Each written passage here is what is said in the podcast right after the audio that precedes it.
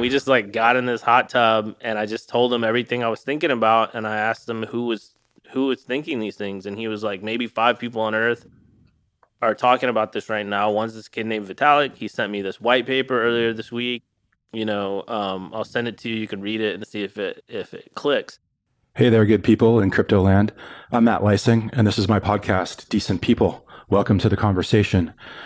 As you might have noticed, uh, we've got a new look around here at Decent People and uh, the Decentral Media kind of podcast empire. Uh, we've got some new graphics, uh, some new intros, and pretty soon, I'm excited to say we'll be offering a few new shows um, under the Decentral umbrella. So keep your uh, eyes and ears out for that. Uh, on the show today, I'm really excited to have Anthony D'Onofrio you probably know him as Texture if you are up to speed on your uh, crypto Twitter and social media accounts. Um, he uh, came to Ethereum as by way of being a designer, uh, and he got uh, kind of crypto pilled on a long four-hour road trip where he took some edible pot and uh, had a vision of the future. Um, but we're going to get to that in the interview. He was a co founder at Ethereum. He was there from the very beginning and is, you know, to be honest, a bit of a bomb thrower. He doesn't really mind saying uh, what he thinks about some of the other people who were around at that time when Vitalik was creating the team that would eventually uh, make Ethereum a reality. Um, he has stayed in crypto and is is working on NFT projects at the moment and just has a lot of amazing stories and interview uh, excuse me uh, opinions and is just um, he's an OG so I was really excited to talk to him and I hope you guys enjoy the show. Uh, so let's get to the interview now. Thanks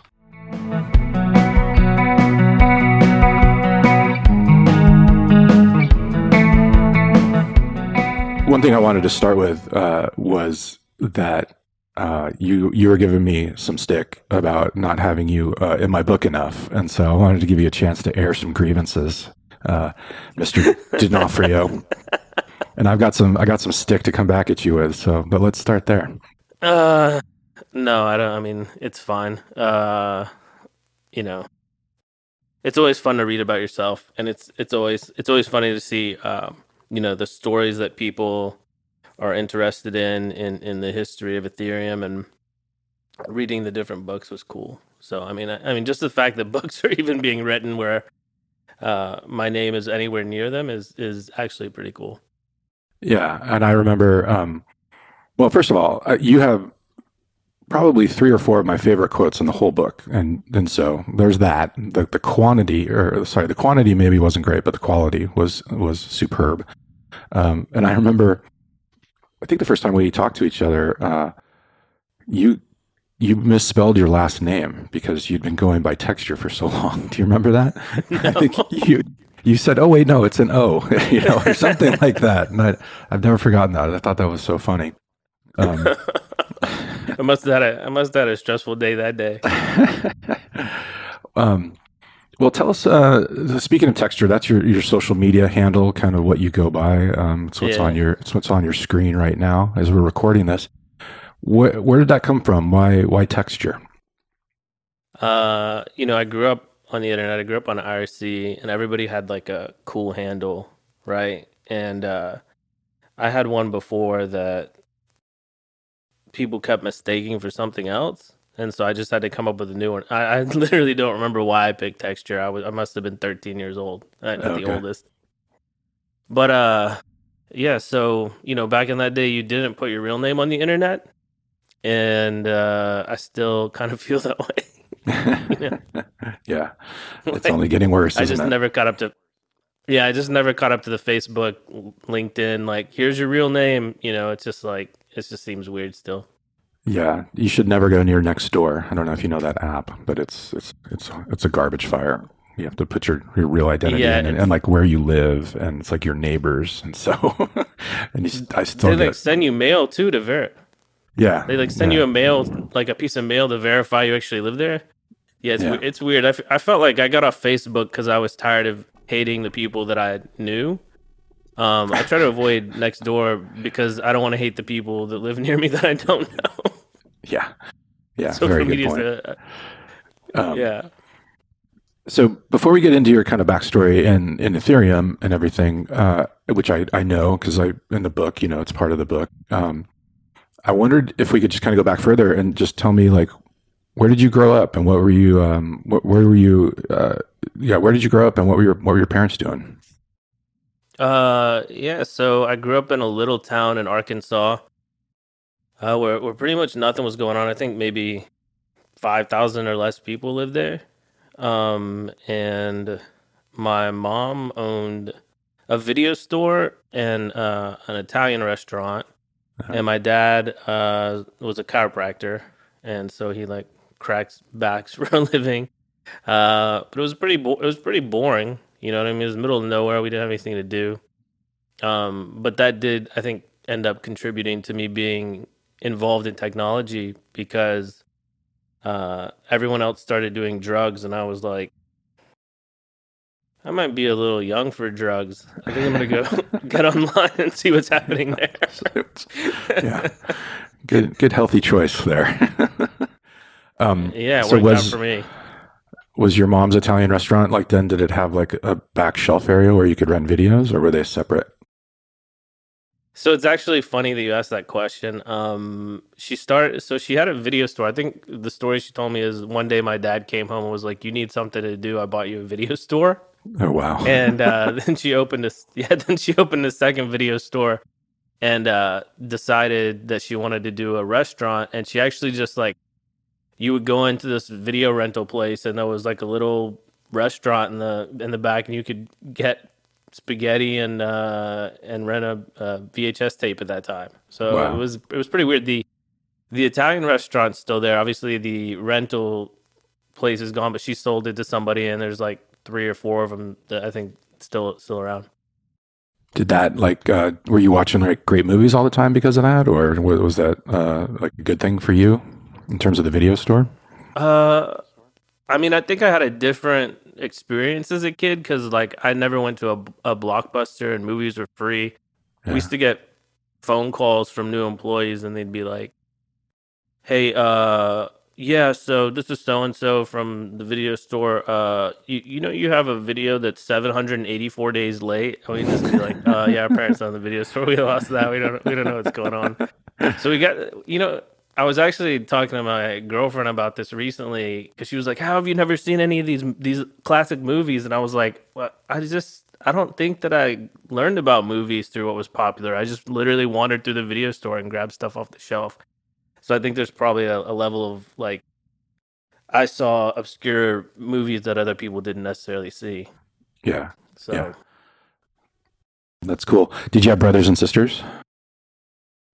Yeah, two younger sisters. Um, they were not into technology really at all. Um, one was a, a like a champion equestrian rider, uh, and then yeah, I mean that's what they. So I grew up like for at some point like we had horses everywhere. We were we were like on a farm, and they still love that stuff. And I still have only ridden a horse twice. Yeah, yeah, that's great. That's cool. Um, well, I was I was asking about texture as your handle because I know you um, were a designer, and I wondered if it like before the crypto kind of stuff came into your life, if I, you know, texture kind of speaks to me about like design. Um, uh, did you, as a kid, you know, did you always have that sort of? Did you always want to go into art and, and be in the design world? Yeah, yeah. I mean, I definitely art was, I guess, like probably the, the thing that I that I really identified with the most. I was really into science, um, but art was was what I really was drawn to and what I did in my spare time. And you know, I the the thing I really wanted to do was be a musician, Hmm. um, and you know that you know I still I'm sitting in a room right now filled with music equipment and guitars and pedals that I had to move around so that I could you know sit here uh and then you know whenever I got on the internet I I felt like like uh websites were a real creative thing to do you know Mhm. and I would just like pretend to start businesses by designing them. And then I would just do that over and over again, kind of like as an artistic thing. And then at some point, I had like an idea for kind of like at the time it, it, it, it I didn't think of it this way, but in retrospect, you know, I would describe it. I had an idea for a social media network, kind of like MySpace, right? Mm-hmm. And um, I I was like 15, 16 years old, maybe, and I couldn't convince anyone to code for me, and I didn't have any money, so I learned to program. Nice. Um, and so I built the website, and I couldn't convince anyone. I couldn't. I couldn't really explain what it was. You know, I built the whole site out. It was a website where musicians could post their music, where they could have fans, where fans could connect with the artists and each other, and it was just like two two years of just nobody getting it and me being in the middle of nowhere and nobody to help me. And so eventually that shuttered and i ended up uh, just kind of like hanging out doing projects on the side waiting tables because i liked it. I liked the lifestyle of just not having to get up at any time and just going in and not having a responsibility. And then myspace blew up and i was like oh i already built this website like six years ago yeah, right? Too, so I'm like early, the world's right? foremost expert. yeah, and I was like, but I should be involved. So I went and I got online and I just started looking up articles of anybody doing anything um, similar. And I found these guys in Chicago that were doing something called Metro, which was like uh, like a location based chat service, but this was also way too early because mm-hmm. like smartphones didn't exist uh, at all. You know, we still had flip phones and so it was a desktop app where you could see people near you and chat with them.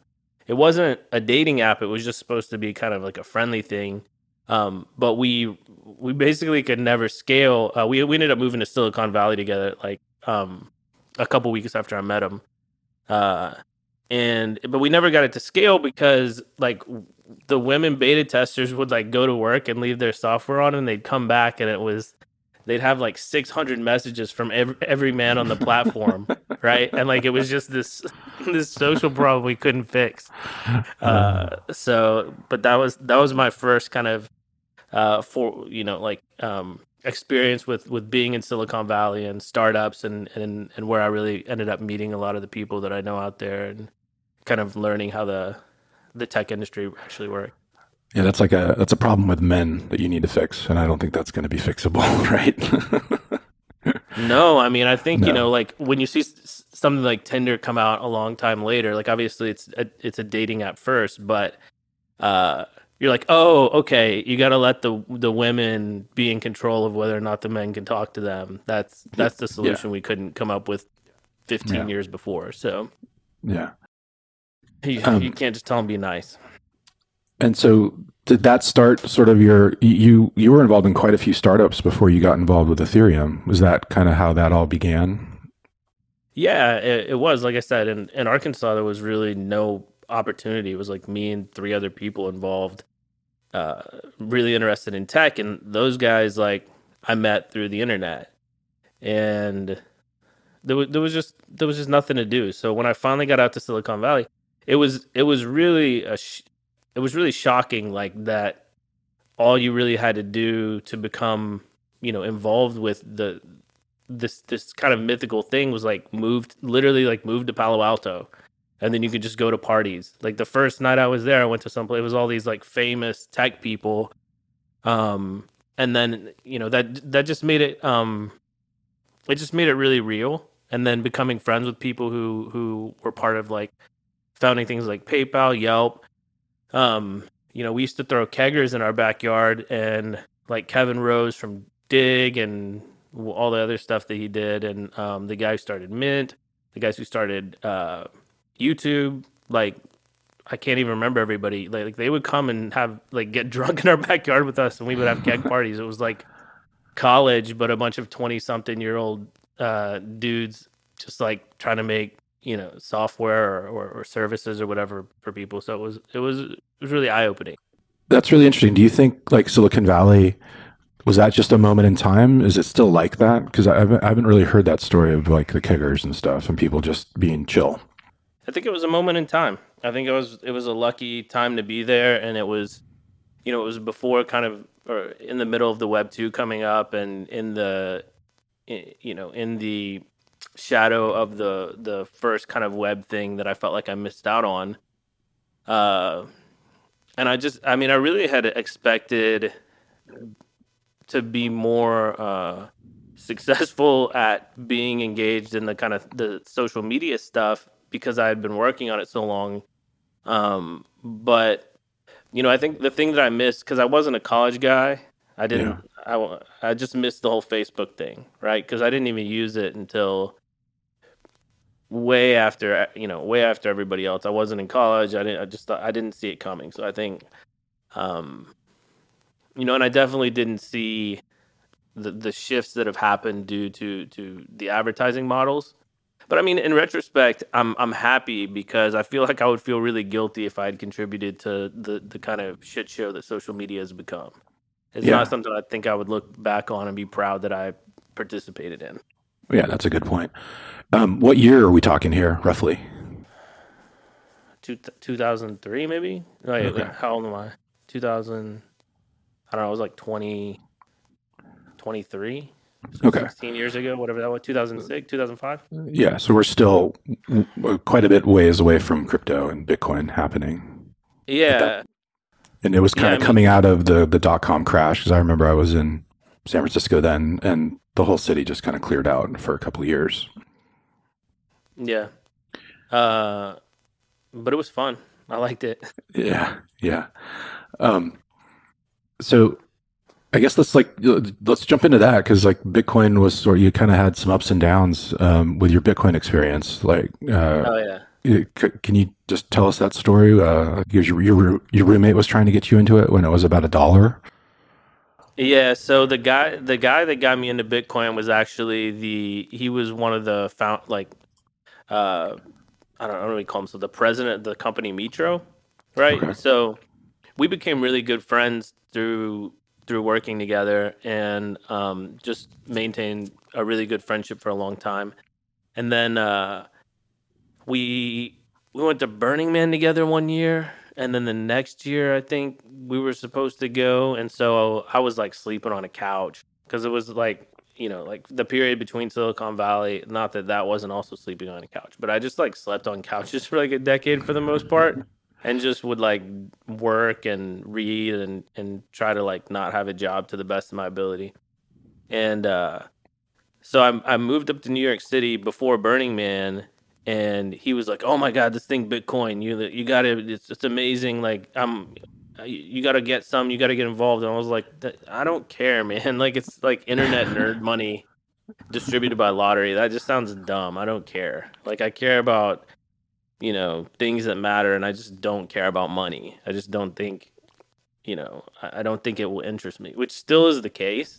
But you know, it took it took me thinking a little bit deeper into kind of the implications, and also it it it catching fire. You know the. Mm-hmm um, but yeah, I ignored it until it hit whatever 1200 or whatever it was the first time and then i'm i was at least smart enough to think um well i don't give a shit but if enough other people give a shit to make it worth 1200 times what it was the first time i heard of it like um, i can at least get behind trying to understand what they think is valuable about it um so i agreed to work on a bitcoin casino front end for some mm-hmm. guy who was like in China or something.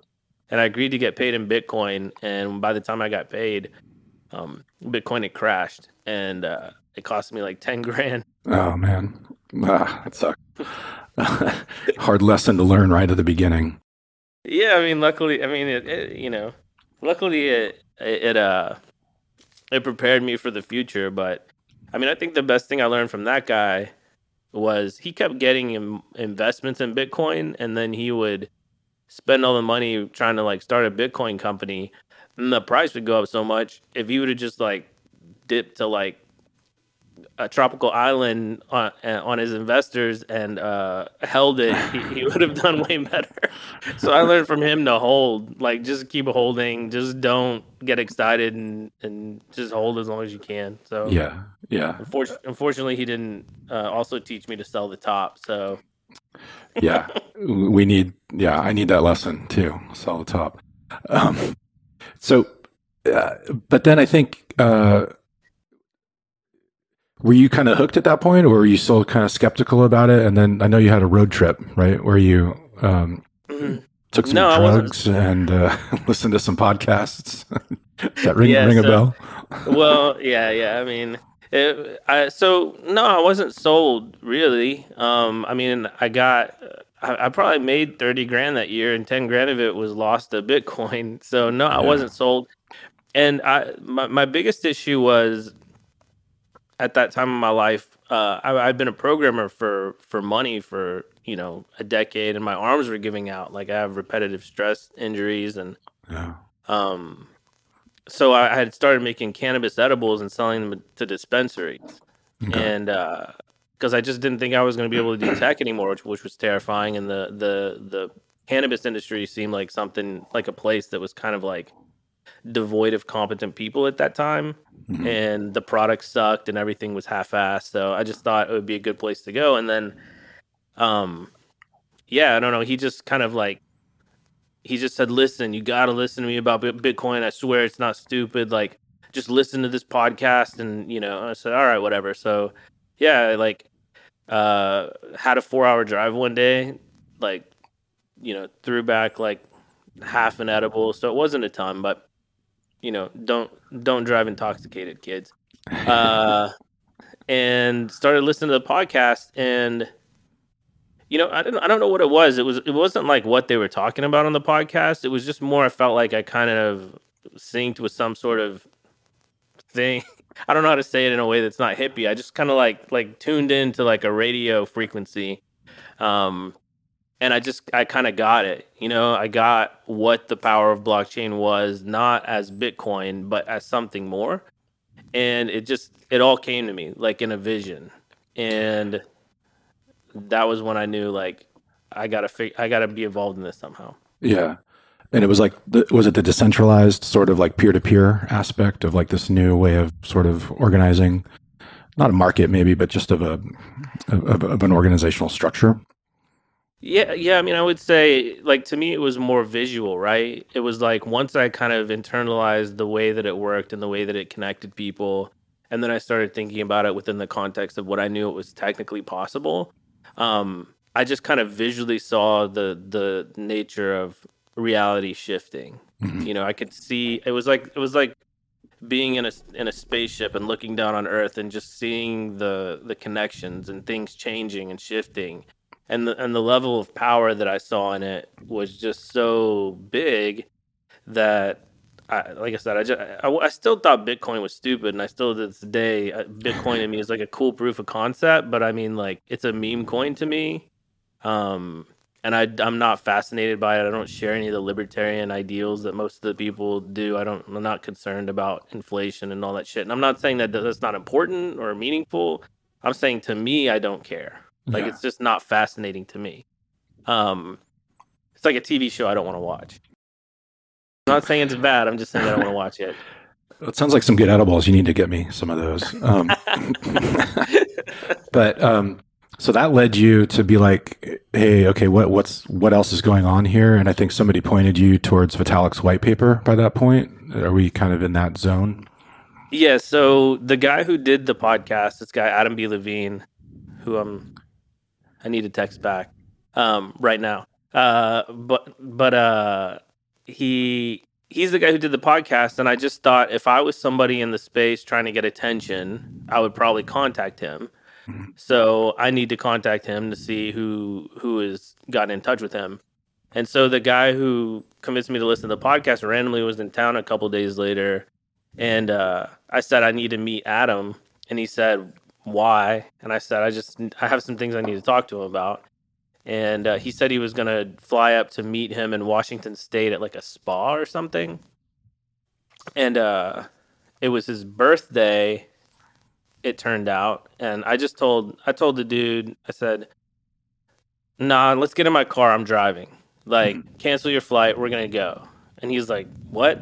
But he agreed to, and so we hopped in my car and I drove all the way to Washington State I don't even know if they had the meeting they were supposed to have. He had like his whole team there, and I just was like, "Move aside, Adam!" Like, and they had this hot tub on their balcony, and we just like got in this hot tub and I just told him everything I was thinking about and I asked him who was who was thinking these things and he was like maybe five people on earth are talking about this right now. One's this kid named Vitalik. He sent me this white paper earlier this week.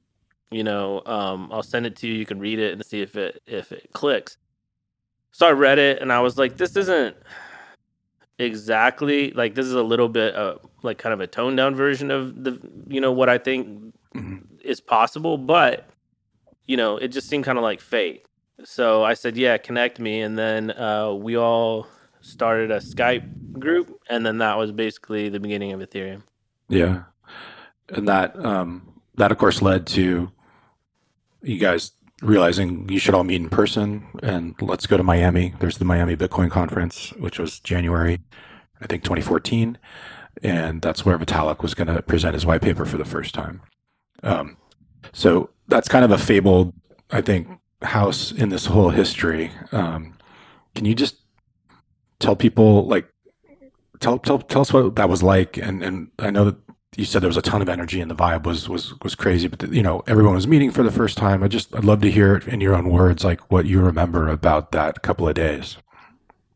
Yeah it was it was probably the best the best time in terms of like historical memories about ethereum because before that it was just all of us on skype. Afterwards obviously like you know people know i'm sure that uh, kept up with the history that like things weren't always good. But in the Miami house, it was just this moment, this this really kind of amazing moment where everybody came together. We were meeting each other for the first time, and there was just this palpable energy of excitement. You know, like that if we're gonna if we do this, it's gonna be something big and it's gonna be something important. And you know, it it just had a level of, of excitement that was it was just like buzzing. The the the the, the energy was just indescribable.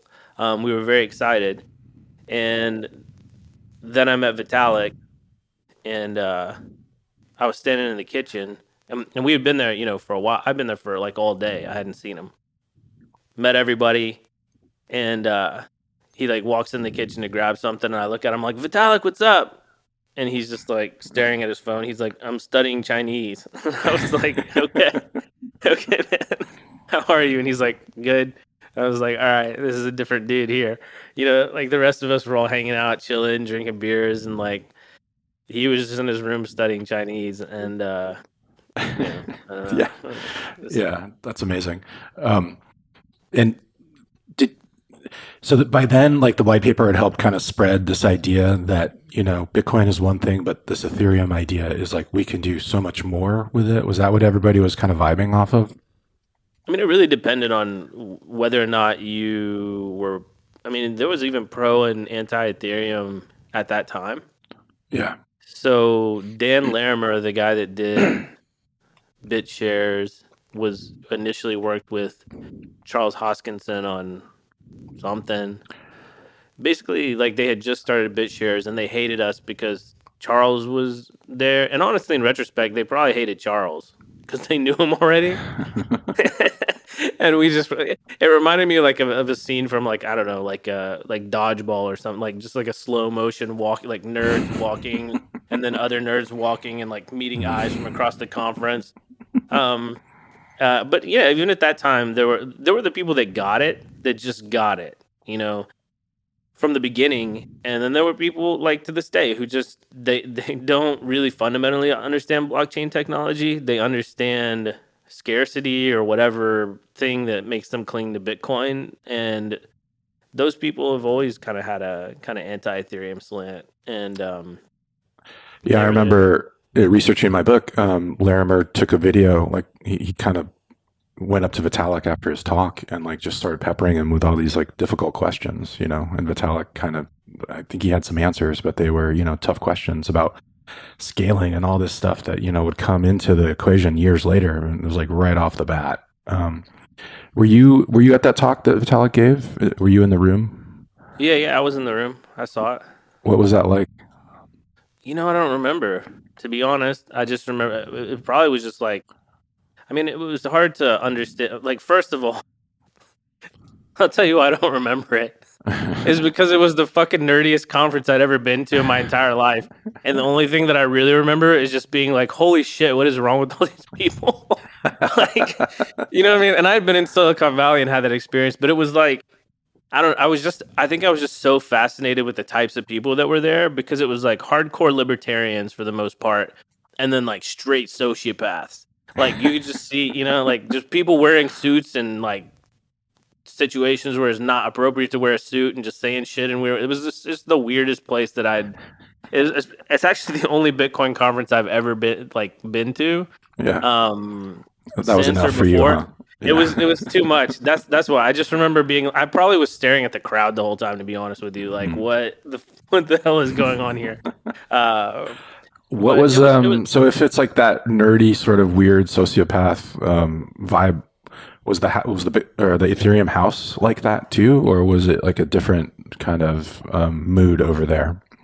No, it was different. I mean, obviously, like you know, with all due respect, there's some fucking nerds in Ethereum, but they're they're also a little bit more normal. You know, now you know as far as a sociopathic thing, you know, um, yeah, we got we had some sociopaths.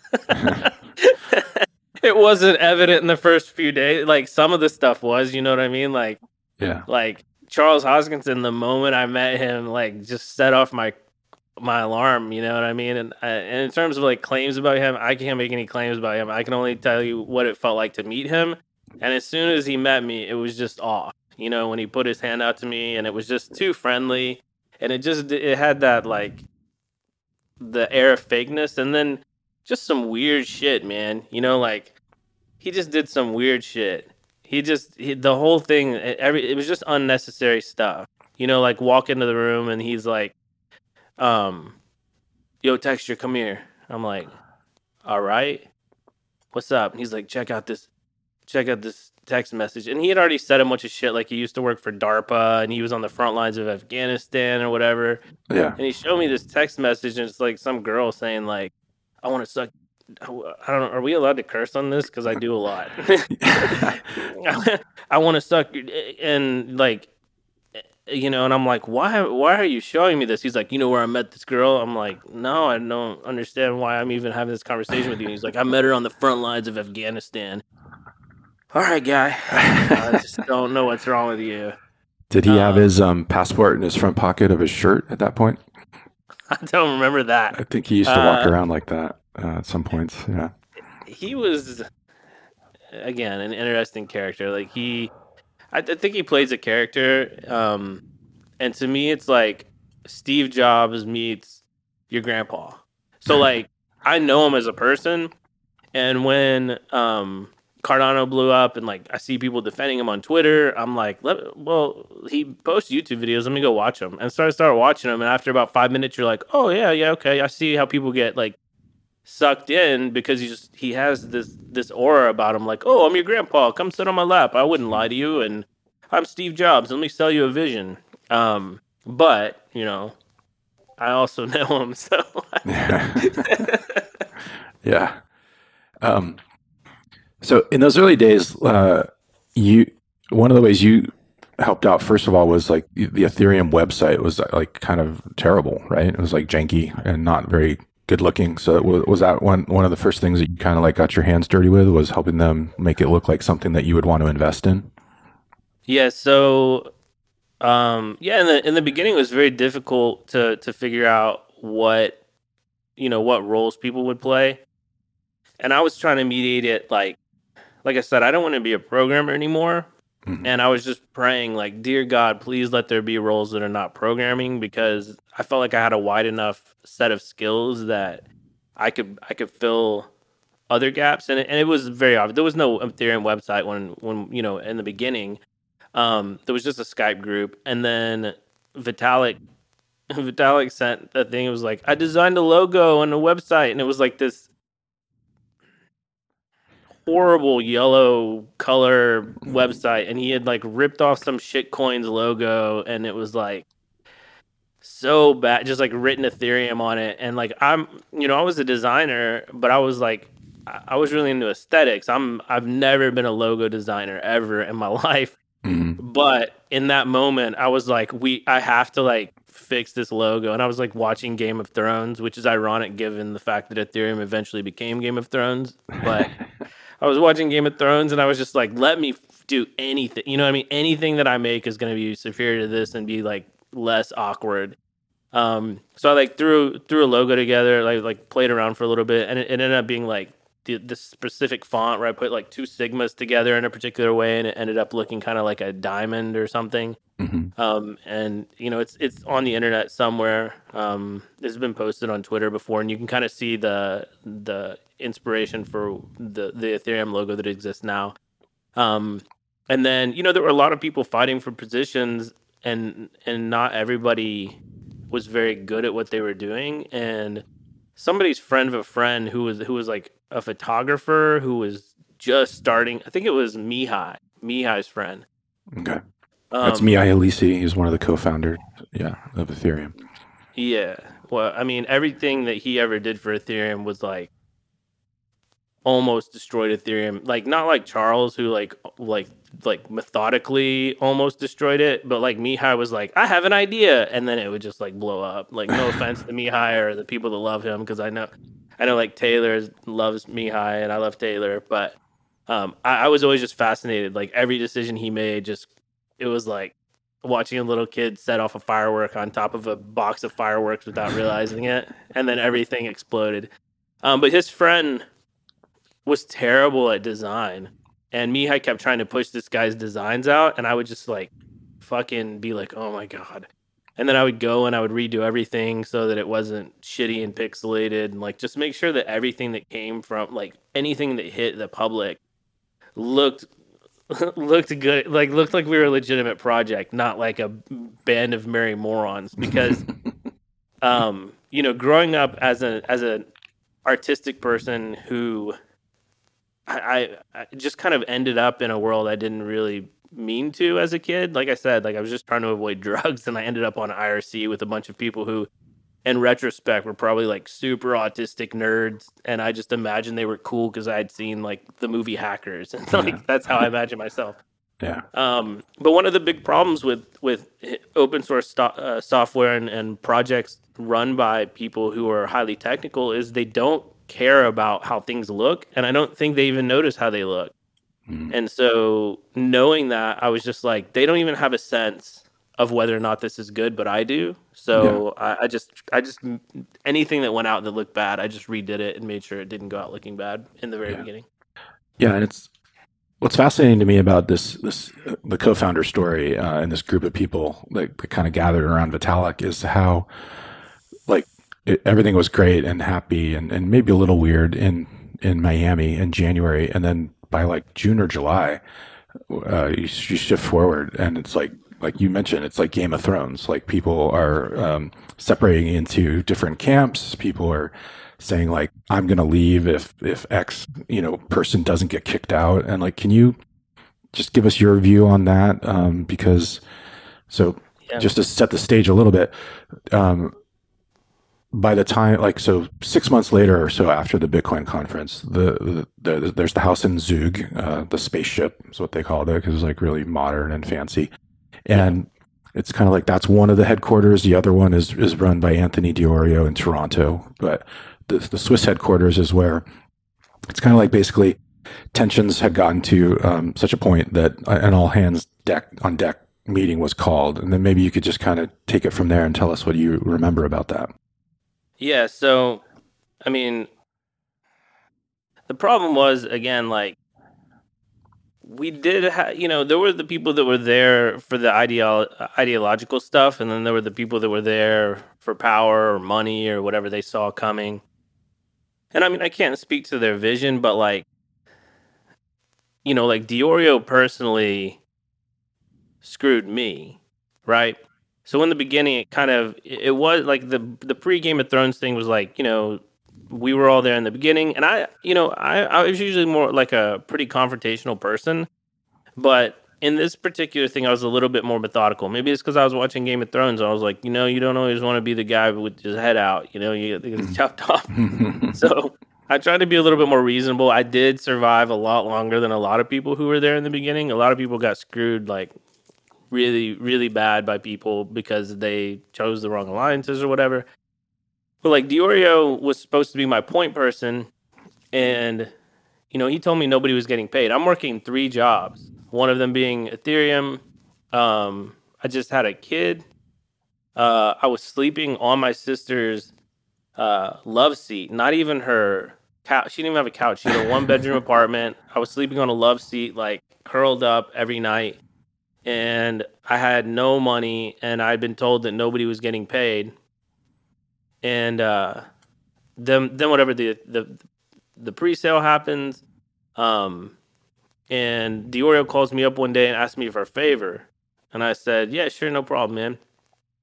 Hey, by the way, now that I've agreed to do you a favor, if you could, you know, I just found out that people were getting paid this whole time and I haven't, and I'm like really kind of hurting, you know, um, now that we've done the pre-sale, now that we're doing the hiring, all, do you think that you could put in a good word with the, and like to whoever's making the, the monetary decisions to just make sure that I get back paid for the work that I did? And it was like, I don't know how long I've been working on it, but I asked for 10 grand, which was like nothing. And mm-hmm. he, he just was like, oh no, definitely not. Huh. And I was, I was like, what? Huh. He's like, no, definitely, I'm not gonna do that. Why would I do that? Huh. And I just fucking lost it on him. I was like, dude, I just told him he was like a horrible person and like to just fuck off. Uh, I don't think I talked to him after that, but um, you know, stuff like that. Like he, he just had no sense that you can be like I know his relationship with other people that he's worked with, and he just seems like one of those people that always has to like screw the person he's he's working with or the people that he's working with for some reason. Like, and I can't, you know, obviously can't make any claims about who he is as a person. I don't know. I know he moves with five bodyguards or something like that at all times now, but I just know what happened to me, which is like it's very very strange for a person to come and ask you for a, a favor and then you ask them for a, a much smaller favor because i don't remember what his favor was but i remember it was pretty big mm-hmm. and uh, them just not even understand like basic reciprocity or like why why I would be in a position like that. But um yeah, I mean it was just there was a lot of weird stuff and just people with weird babies. Yeah, that's interesting because I, I know um there was another schism was kind of between um, people who had technical capabilities like coding and development capabilities and then folks who didn't, you know. And I know Gavin Wood was sort of like not really a big proponent of, of the people who didn't have technical capabilities. Um, but it's, so it surprises me that Anthony would sort of be coming at you like that, you know. Um, but uh, do you think? Do you think? Do, do you remember that schism of like the technical versus the non-technical people? And was that was that something that was there kind of from the beginning? Uh, you know, I mean, I don't. Here's the thing: is because I was technical, but I wasn't doing technical stuff. I mean, my favorite quote from your book is that I'm the only person that Gav likes. I thought that was really funny, and and that was kind of the position that I tried to take was I like not political, you know what I mean? But but I could talk to everybody about everything, and I was very inspired by the project, and I did want to see the bed. Like I don't have any problems with Gav to this day, even though I know a lot of other people do. Um, but I was technical. I just wasn't working on technical things. I was competent. Um, I do, you know, I do think that the biggest schism, um, I mean, again, like when you when you come from a technical background, you're listening to people. Maybe you know, maybe it felt like technical versus not technical, but it could have just been people who are full of shit. You know what I mean? Who, yeah. Who who who are pissing Gav off because you know, like a Di Iorio or a Hoskinson or somebody like that trying to trying to make moves and and uh, that don't necessarily make sense. But but like both of those guys were cosplaying. You know what I mm-hmm. mean? Everything that they were like like Di Iorio got his money from his dad, and his he he got money from his dad and bought Bitcoin, and then started a like a gambling site, and then made a much more Bitcoin. Mm-hmm. So like these people and Charles had like a Bitcoin um, educational thing that he never finished on like Udemy or something. Like they just were they were cosplaying characters that they didn't really have the the capacity to play. And I think if Gav, who who does have you know a competency and a technical background comes in into conflict with them he's going to see that and so mm-hmm. whether or not it was technical or whether that was the justification i do know that it, you know from the perspective i had it was like presented to me because everybody talked to me right like i was the yeah. person everyone trusted and everyone would come to to talk to about what was happening so i got the perspective of everybody of what was going on um, because after everything blew up everyone called me oh my mm-hmm. god you're never going to believe what just happened and, you know and and so while i wasn't like in the center of it i did get everybody's perspective after the after the kind of uh, dust had settled but it was very difficult um it, it made things very difficult because yeah. everything split into teams while in the beginning of ethereum and like we didn't even necessarily talk to each other do you know how hard it is to run because because what i ended up getting hired for was to run the community right mm-hmm. Do you yeah. know how hard it is to run the community when you're not allowed to talk to anyone else in the like in the organization about what's going on? Yeah, yeah, that's crazy. Um, it was wild. One of one of the favorite details in my book um, was so at that meeting in the in the house in Switzerland, you know, that's basically where Vitalik had to kind of make a decision, and he he fired Charles and he fired Amir Chetrit. I think that's when you kind of came into the fold a little bit more with Taylor Gehring. Um, and like tensions were just really high in the house. And that night, you know, everybody kind of went their own ways. And as everybody was getting ready to go to bed, I think it was like Mihai and um, Rox- Roxana were in the room with with Vitalik and Gavin Wood. And Gavin Wood got up and he locked the door, you know, because he's like, like he was just, you know, just had that kind of vibe of like, I don't know what could, you know, I don't know what these people could do. Um, so I, I always, um, I always just marveled at how Ethereum, like the power of it was so strong that it kind of like it didn't almost didn't matter that the, that there were all these like crazy political battles that were going on. It was like it was going to succeed in spite of itself almost. Yeah, I've I've thought about that a lot because I was in a lot of unsuccessful startups, and they were all clusterfucks. And then Ethereum was too, and it seemed sad because it seemed like we could do something big.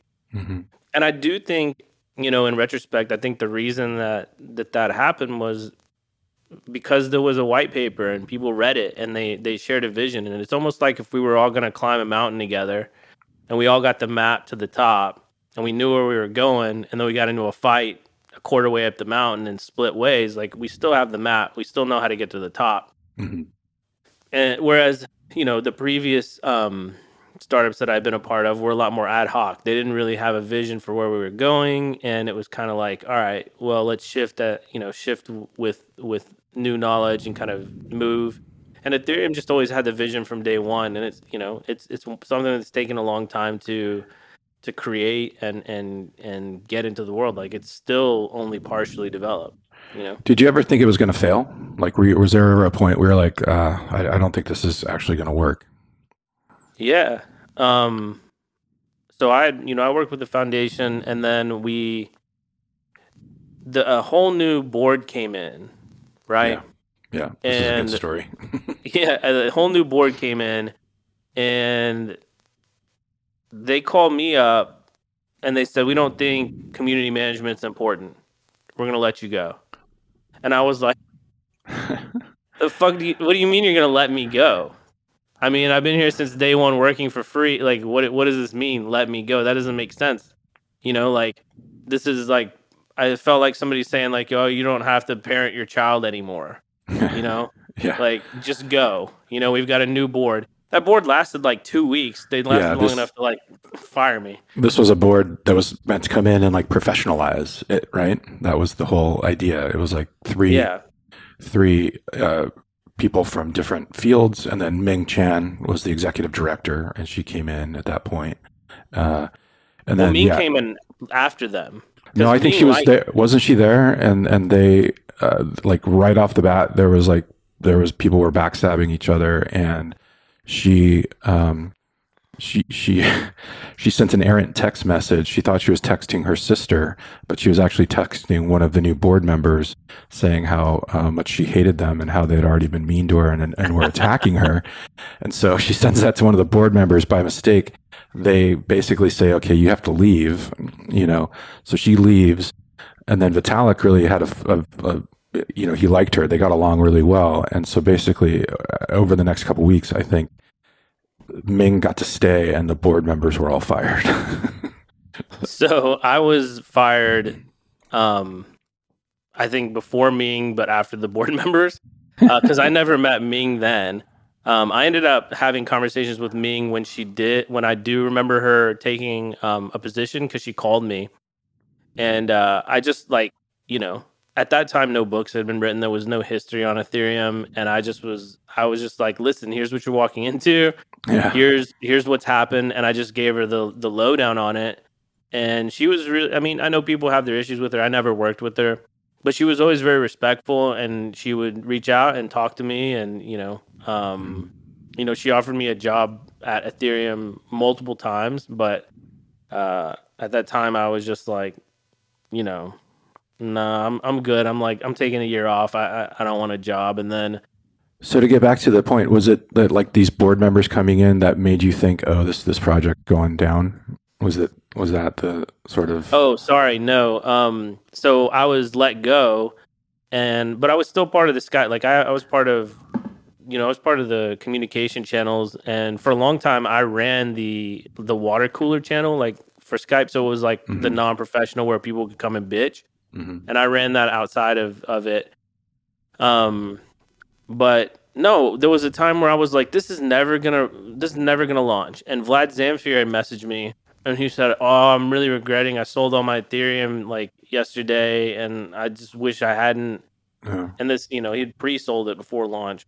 I said, "You can have all mine. Like, I'll sell you mine. Like, this isn't gonna happen." And he's like, "Really?" And I was like, "Sure. I don't care. This project's never gonna launch." Oh, and then uh, the next day they launched the main net was the next week, and I messaged him. I said, "Sorry, never mind." Sorry, never mind. Sorry. I mean, fate fate uh, stepped in for me a lot. You know what I mean? There were de- yeah. there were definitely a lot of things that I that if time if timing hadn't occurred within a 24 hour period of me making stupid decisions, um, or me making a stupid decision that turned out good, like things would have turned out much differently. But yeah, no, I definitely didn't think it was going to happen. Well, what do you think about it now? What's the how, how is the state of Ethereum at this point um, after the merge and whatnot? How, what are your thoughts? Uh, you know, I mean, I've I've taken issue with Aya. Um, you know, as uh, as far as like the Ming to Aya transition, I know that so that's the new um, executive director of the Ethereum Foundation. Yeah, I um I don't know, I said Miyaguchi. So I met her in San Francisco, um at some at a Internet Archive event. Mm-hmm. Um, I don't, I just don't think she liked me. I met her with what some what what is the guy's name? Um, I can't remember his name, but he he's like never officially worked for the Ethereum Foundation, but she's he's always like standing right next to her. Mm. Um, but there's kind of you know there's kind of a seedy history about how Aya ended up in in Ethereum and what her role is and and why she was placed there. Um, that I'm not I'm not saying it's like nefarious, but it definitely at the time was it seemed a little weird. Hmm. And even now it bothers me because I feel like I feel like in a project like this, you do definitely want to, um, you do kind of want to be as hands off as possible in the long term. Maybe if that's possible, I don't, I don't know how possible that is. I, I'm, I'm definitely, um, I'm definitely a supporter of the idea that that the future is built by visionaries and not through voting and not through like if you look at Bitcoin, it's just ossified. Like the the point of Bitcoin devs is basically to make sure that no dramatic changes happen. And I think Vitalik does a good job of trying to just introduce concepts and then other people, uh, you know, um, kind of take them on and other people submit ideas. It's it's, it's totally fine.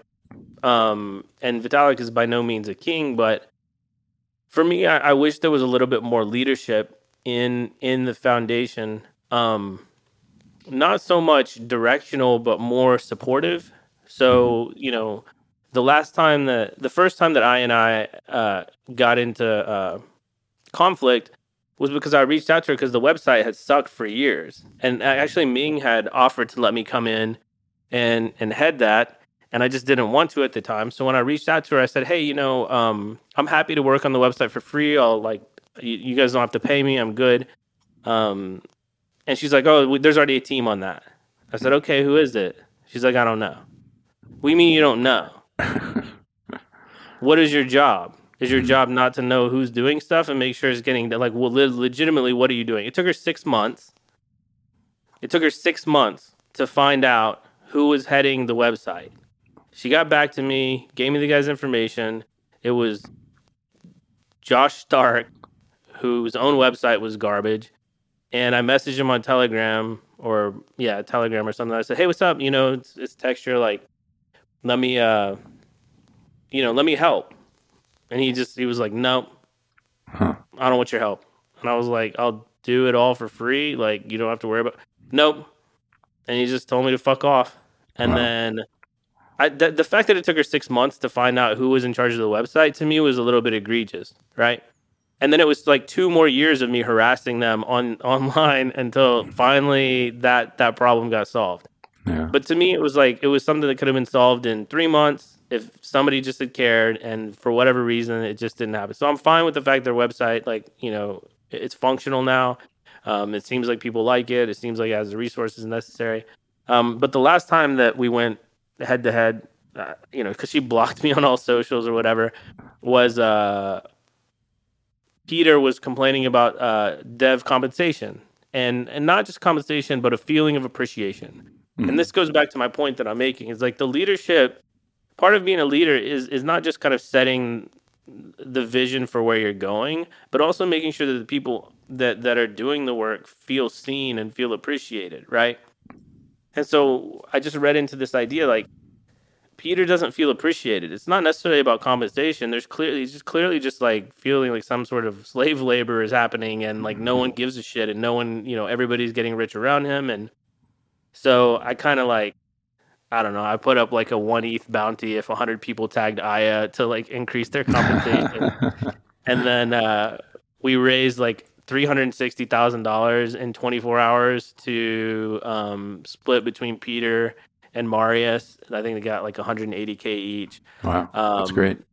Yeah. So that was cool. And then I found out later that, um, you know, after I kind of like waged that, like, uh, that little conflict that they actually were brought in like a couple weeks later and they re- renegotiated their salary. So hmm.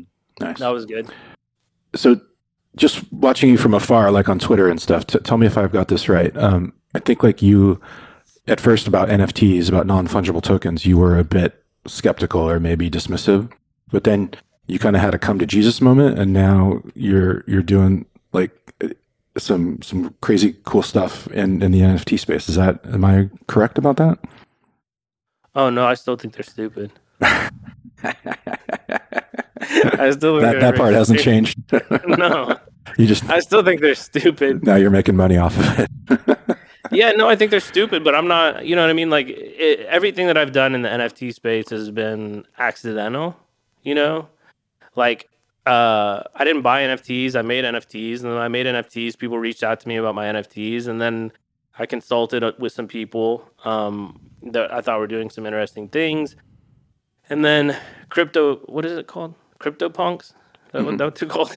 They yeah, were they were selling for like a they were selling for like hundred and fifty thousand dollars each, and I thought this is stupid, and they're really ugly, and that's offensive to me.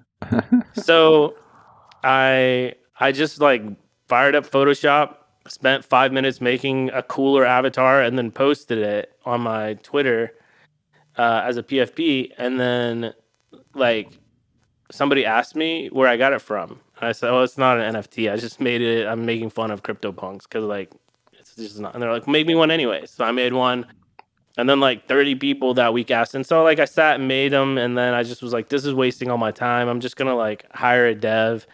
And have them build like an interface where people can mint their own whatever NFT, design their own face, and um, it was it, you know it was like a side thing i just thought my friends would be interested in and then we started discord and like like 8,000 people showed up in the first week. Wow. And uh, yeah, and then I was like, oh shit, like now this is a real thing. And so now I've just kind of drawn it out for over a year because it's not like it's not like a centerpiece of my life. It's just a thing that um, you know, I'm doing when I whenever I have a couple minutes to give a shit. Um, but now I do think the NFT thing has died down a bit. I probably will feel more comfortable when it launches because I, I just didn't. I mean, it would have been cool to get like, you know, millions and millions of dollars for selling people a stupid picture. But I also think that comes with a lot of, even if you tell people straight up, like, I'm going to buy a yacht with this money, go fuck yourself. um, maybe there's something in their heart where they like just think you're bullshitting them, but it's like, no, man, like here, design a picture and mint it, and if you like it, I'm the one who made it. Like, it can be like a sentimental thing. Make sure you yeah. like it. Like, but it's definitely not something that, you know. I mean, I just, I think the whole metaverse thing is stupid too. Um, I just think there's a lot of things that maybe they're just stupid because they're so they're so early and the the real use cases that I think will be valuable are so far out, and people have to to kind of like get their way there. But yeah, for the most part, I'm still not really interested in NFTs. Um, do you still have that that vision that you had way back when of of what this can do? Is uh, uh having had the experience, you know, between then and now? I mean, I think you know, I was I was around in the early days of the internet in the early days of social media and there was always that feeling like if you go back I have, a, I have an entire like section of my library that's just books written by people in the 90s about how cool the internet was going to be and how it was going to change everything and uh, there's a very in order i think in order to have the energy to, to kind of create it you need to believe that it's going to be this really amazing world changing thing. Uh, and it does change the world. The internet has undeniably changed the world. But what you really um, fixate on are the positives. So when social media came you can really just visualize the positives but you don't really have a good sense for the negative um, the, the, the negative things that come with it. Mm-hmm. and so yeah i mean you know, do I wake up every day feeling inspired and like, no, I mean, like, I don't give a shit about money, so I don't care about DeFi. I don't care about NFTs as far as like the speculative market. I don't think that they're really, you know, like the coolest thing that I saw was when Beeple, an artist I had I had um, followed for a decade, you know, went from being kind of like this internet hero to a multimillionaire overnight, and then yeah. I got to go up to um, uh, Charles.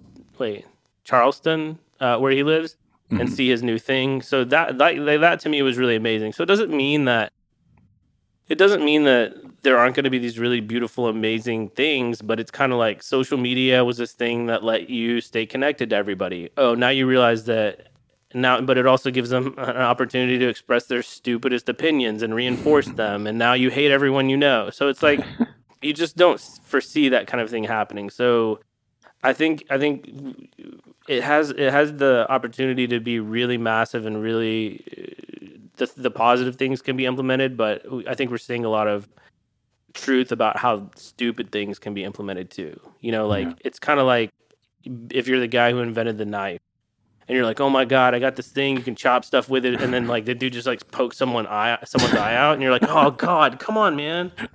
That's not what we meant. You're supposed to like supposed to be easier to cut a deer leg. You know, it's not some, not not something to poke someone's eye out with. So I'm not as idealistic as I was. I'm I'm quite cynical. Um, but I, I don't know. I mean, I've, I've felt some sense of responsibility, but I think also now I'm starting to get a sense that like the the wave is so big it's just like the tsunami and you know w- w- the level of influence that that someone like myself can have. I don't, I, you know, it's questionable.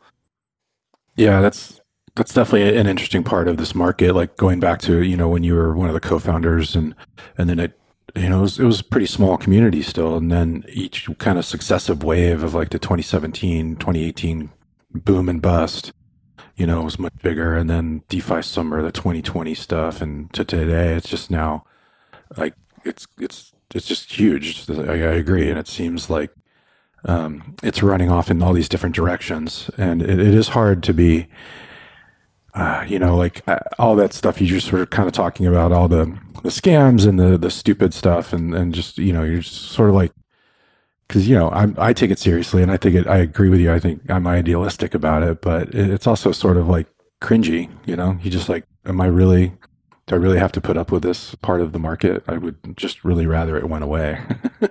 yeah, I mean, I've yelled, you know, like from the ICO thing, you know, Yeah. from the ICO days, like everybody just does the thing that you saw, you know, in the beginning in the dumbest way you could imagine, Mhm. right?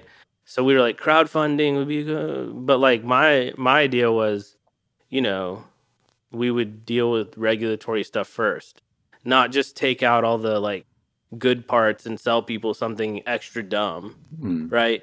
And like even things like DeFi. Okay, I probably could have made a ton of money on DeFi, but I take out loans for stuff. You know what I mean? I need to buy Mhm. a house, I take out a loan. Yeah. I'm not trying to take out a loan that if the price goes down, I get liquidated and like screwed in a million different ways. Like, like it's just not stable enough, and it it's it's all like I, I get that it's like alpha testing of technical things, but like yield farming and stuff like that, I just not interesting to me. Um, don't find it amazing. The the NFT thing, like there are some cool parts. Like I said, the Beeple thing was cool. Um, but they're all instantiations of ideas that we had. They're Mhm. just no a hundred times dumber than we could have imagined. A hundred, you know, and I don't mean like I- I don't mean dumb in the sense of like I- it just I don't, I don't know, just like wonky, just like Mm. wonky half-ass implementations of what you imagine. And maybe maybe with enough maturity, um, it'll all get better. I don't know. I don't. It might just make the world dumber. I don't know. All right, that is a good place to leave it. Crypto making the world dumber. Um, um, thanks, man, for taking us down kind of history lane here. I really appreciate it, and I've really enjoyed just hearing the stories and stuff. Um, so, Sure. Texture. Uh, you want to tell people how to find you, or do you want to just kind of remain in the shadows? Uh, you can find me on Twitter at I am Texture, and you can follow Texture Punks at Texture Punks with an X on the end because the X looked cooler in the font. Um, and maybe we'll launch it, and maybe after we launch, I'll retire and my Twitter won't be there anymore, and All who knows what'll happen. Who knows what'll happen? If that's the case, I want you to come back on and talk to me before you disappear to your um, uh, your tropical island. Yeah, no, anytime. I mean, I'm I'm pretty easy. I mean, yeah, no problem, man. Yeah. All right. anytime. Thanks a lot, man. I really appreciate it. Yeah, thanks, man.